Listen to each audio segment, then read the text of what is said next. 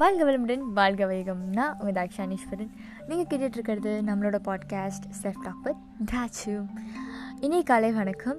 இன்றைக்கி காலையில் எந்த பதிவை பற்றி நம்ம பார்க்க போகிறோம் அப்படின்னா என்னையோட இம்பார்ட்டன்ஸ் இன்றைக்கி Jan twelve two thousand twenty four இன்றைக்கி நேஷ்னல் யூத்ஸ் டே சுவாமி விவேகானந்தரோட பர்த்டே நேஷ்னல் யூத்ஸ் டே அப்படின்னு ஏன் செலிப்ரேட் பண்ணுறோம் அப்படிங்கிறது தெரிஞ்சுக்கலாம்.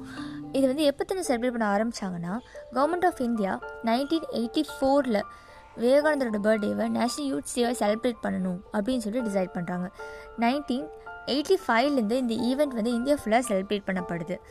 ஓகே ஏன் வந்து அவரோட பர்த்டேவை நேஷ்னல் யூத் டேவை செலிப்ரேட் பண்ணும் அப்படின்னு நினச்சாங்க அப்படின்னா விவேகானந்தர் ஒரு கோட் சொல்லியிருப்பார்.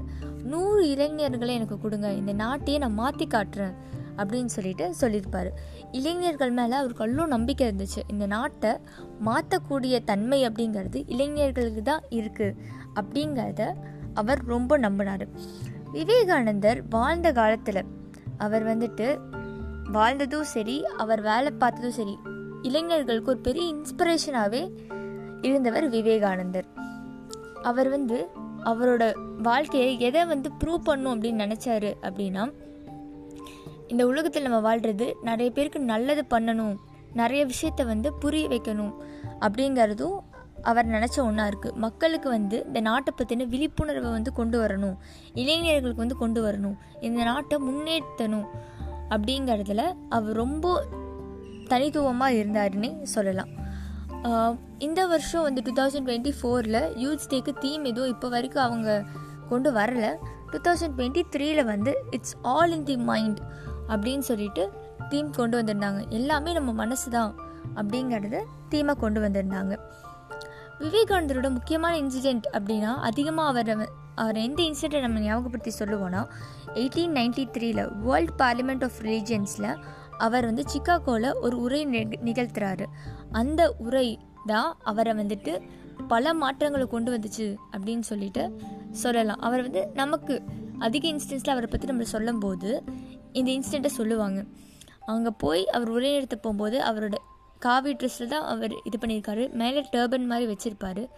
அண்டு அந்த உரையிடத்தை வரும்போது இவர் வந்து இந்த அஞ்சு நிமிஷத்தில் என்ன பேசிட போகிறார் அப்படின்னு எதிர்பார்த்த மக்களுக்கு மத்தியில் பிரதர்ஸ் அண்ட் சிஸ்டர்ஸ்னு வர ஆரம்பிக்கும் போதே ஒரு இந்தியர் தங்களுக்கு இந்த மரியாதையை வந்து கொடுத்து ஆரம்பிக்கிறாரு அப்படின்னு சொல்லிட்டு அங்கே இருந்தவங்களை எந்திரிச்சு நின்று அவரை வந்து பாராட்டினாங்களாமா. அவர் உதவியை கேட்கறக்கும் அவ்வளோ ஆர்வமாக இருந்தாங்களாம். அதுதான் நம்ம நம்மளை எப்படி வெளிப்படுத்திக்கிறோங்கிறது ரொம்ப நேரம் பேசணும் நம்மளோட கருத்துக்களை சொல்லிகிட்டே இருக்கணும்னு அவசியம் கிடையாது. அது மேபி ஒரு அஞ்சு வார்த்தை பத்து வார்த்தையே கூட இருக்கலாம்.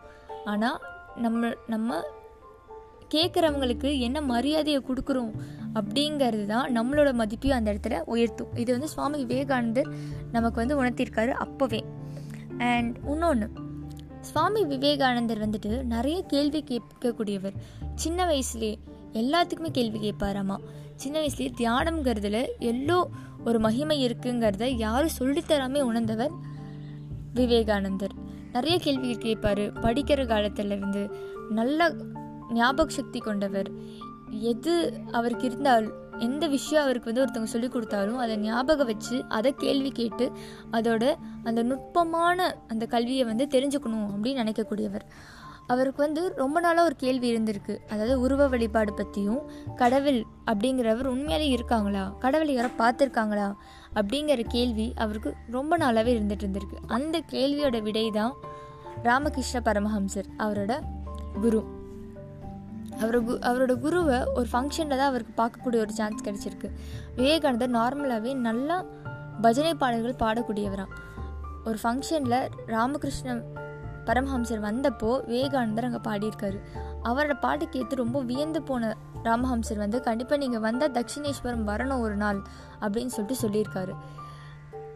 இது ரொம்ப சாதாரணமாக இருக்காரு நம்மளை அங்கே வர சொல்கிறாரு அப்படிங்கிற கேள்வியோடையும் வியப்போடையும் அவர் அவரை பற்றி விசாரிச்சிருக்காரு. அப்போது அவரோட யூனிவர்சிட்டியோட ஹெட்டு கூட கடவுளோட அந்த அந்த ஒரு ஃபீலில் வந்துட்டு உணர்ந்தவர் வந்துட்டு ராமகிருஷ்ண பரமஹம்சர்.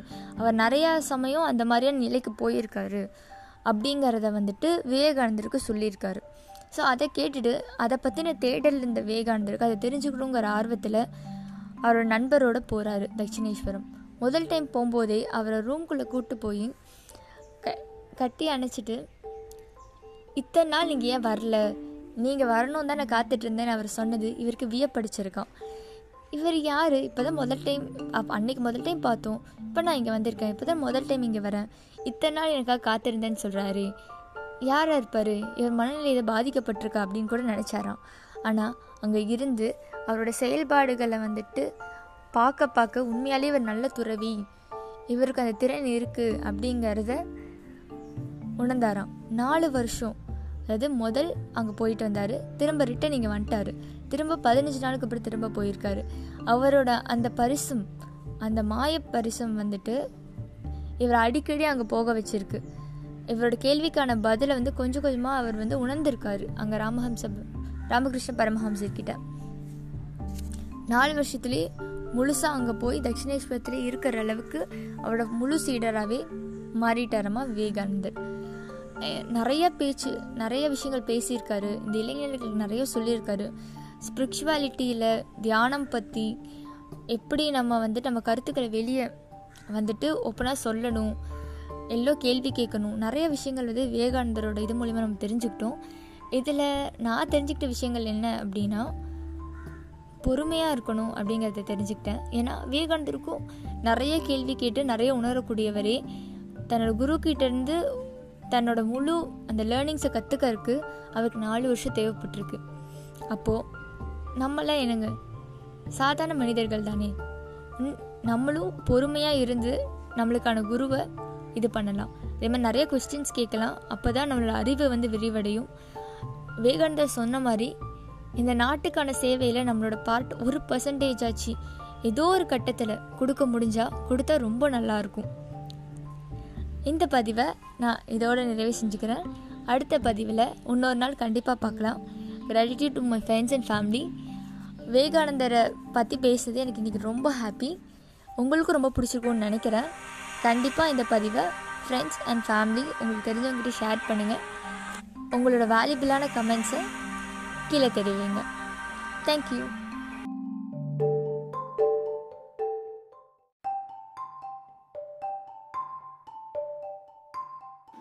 வாழ்க வளமுடன் வாழ்க வைகம் நான் உங்கள் தாட்சானீஸ்வரன் யூத் டேயோட செகண்ட் பார்ட்டாக இதை பற்றி சொல்ல போகிறேன்னா ராமகிருஷ்ண பரமஹம்சர் அவர் இறந்ததுக்கப்புறம் அந்த அந்த பொசிஷனை வந்துட்டு விவேகானந்தருக்கு அவர் கொடுத்தாரு.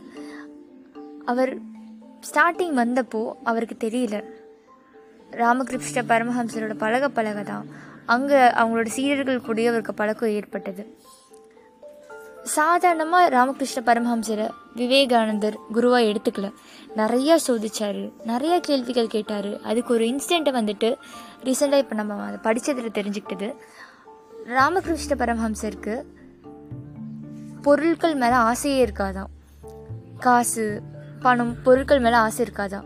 அது அவர் பரிசுத்தில் பட்டாலே அவர் ஏதோ பேய் வந்துட்டு அவர் தொட்ட மாதிரியே பயந்து துள்ளி குதிப்பாராம். ஸோ இதை கேள்விப்பட்ட விவேகானந்தர் அவரை சோதிக்கணும்னு நினச்சிட்டு அவர் தூங்கிட்டு இருந்த படுக்கையில் ஒரு காயின் காசை வந்துட்டு ஒட்டி வச்சிருக்காராம். அது என்ன அவர் ந- அப்படிங்கிறதையும் தள்ளி நின்று வாட்ச் பண்ணிட்டு இருந்தாராம். அப்போது உள்ளே வந்த ராமகிருஷ்ண பரமஹம்சர் படுக்கலான்னு சொல்லிட்டு அவரோட அந்த பெட்ஷீட் அந்த இதை எடுக்கிறாரு. எடுத்து அங்கே அங்கே உட்கார போகிறாரு ஏதோ ஒன்று அவரை தொட்டு இது பண்ண மாதிரி அவர் கத்தி துள்ளி குதிச்சு எந்திரிச்சாராம். அதை பார்த்து வியந்த வேகாண்டர் எல்லாருமே அதை வியந்துட்டாங்க. உண்மையாலே பொருட்கள் மேலே இது மேலே ஆசை பற்று இல்லாதவர் அப்படிங்கிறத தெரிஞ்சுக்கிட்டாராம். நிறையா விஷயங்களில் அவர்கிட்ட கேள்வி கேட்டு கேள்வி கேட்டு அப்படி தான் வந்துட்டு அவர் அவர் குருவாக ஏற்றிருக்காரு அவர் இருந்ததுக்கப்புறம் இவர் தான் அந்த மடத்தை வந்துட்டு பார்த்துக்கிறாரு. ராமகிருஷ்ணன் என்ன சொல்லியிருக்காரு அப்படின்னா இவங்க வந்து துறவு மேற்கொள்ள சொல்லி துறவந்தர் ஆரஞ்சு கலர் காவி ட்ரெஸ் சுற்றி போய் பிச்சாந்தேவின் அவங்க மக்கள்கிட்ட போய் கேட்டு வாங்கிட்டு வர சொல்லி அவர் இறப்பதற்கு கொஞ்ச நாளைக்கு முன்னாடி இவங்க சீடர்கள் கிட்ட சொல்லியிருக்காரு. அதுக்கப்புறம் தான் அந்த துறவு வாழ்க்கை அவரோட மறைவுக்கு அப்புறம் துறவு வாழ்க்கைங்கிறத வந்து எடுத்திருக்காங்க. யாகங்கள் பண்ணி விவேகானந்தரோடு சேர்த்தி அவங்க சீடர்களும் சேர்ந்து துறவு வாழ்க்கைங்கிறத மேற்கொண்டிருக்காங்க. நிறைய நல்லது பண்ணணும்னு விவேகானந்தர் நினச்சாரு. அதை ஸ்ப்ரெட் பண்ணவும் முயற்சி பண்ணார். இத்தனை வருஷத்துக்கு அப்புறமும் அவரை நம்ம ஞாபகம் வச்சுருக்கோம். அவரை பற்றி பேசுகிறோம் யூத் டேவாக செலப்ரேட் பண்ணுறோன்னா எல்லோ தாக்கத்தை வந்து அவர் நம்மளுக்குள்ளே வெளிப்படுத்தியிருக்கணும். நம்மளும் வாழ்ந்தோம். ஏதோ ஒன்று பண்ணோம்.